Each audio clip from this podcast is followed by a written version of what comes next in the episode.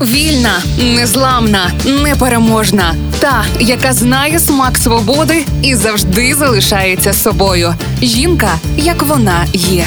Про жінок, які змінили хід історії в програмі Ольги Талипської на Радіо Перше. У свій 61-й день народження Ен Рассел Міллер влаштувала вечірку на 800 гостей у готелі Хілтон в Сан-Франциско, щоб попрощатися з друзями та родиною. Ен одягла вінок з квітів і прив'язала до себе гелеву кульку з написом Ось вона я, щоб люди могли знайти її та попрощатись. Вона сказала гостям, що перші 30 років свого життя присвятила собі, наступні 30 років дітям, а останню третину присвятить Богові. Наступного дня вона вилетіла до Чикаго, щоб стати черницею Мері Джозеф. До того як присвятити себе молитві, сестру Мері Джозеф знали як Ен Рассел Міллер, багато світську левицю Сан-Франциско, яка давала розкішні вечірки, мала абонементи в оперу та була матір'ю десятьох дітей. Ен народилась 1928 року і мріяла стати черницею, але натомість закохалась. У 20 років вийшла заміж за Річарда Міллера, який став віце-президентом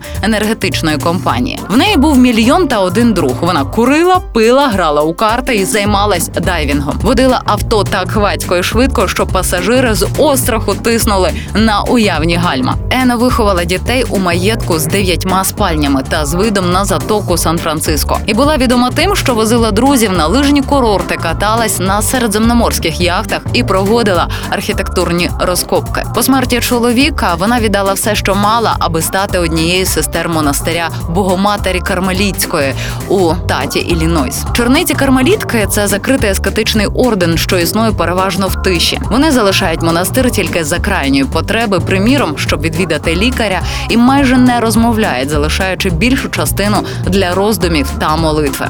Ен Рассел Міллер, сестра Мері Джозеф, померла 2023 року у віці 92 років. Вона мала 28 онуків, деяких вона ніколи не бачила, і понад 10 правнуків, жодного з яких вона ніколи не тримала на руках. Вона спала у келії на дерев'яній дошці, вкритій тонким матрасом, а вдень носила грубий коричневий одяг і сандалі. І це дуже відрізнялось від її колишнього життя, де були шовкові парасольки, шалики Хермес та черевички Версаче. Жінка, як вона є. В програмі Ольги Телипської на Радіо Перше.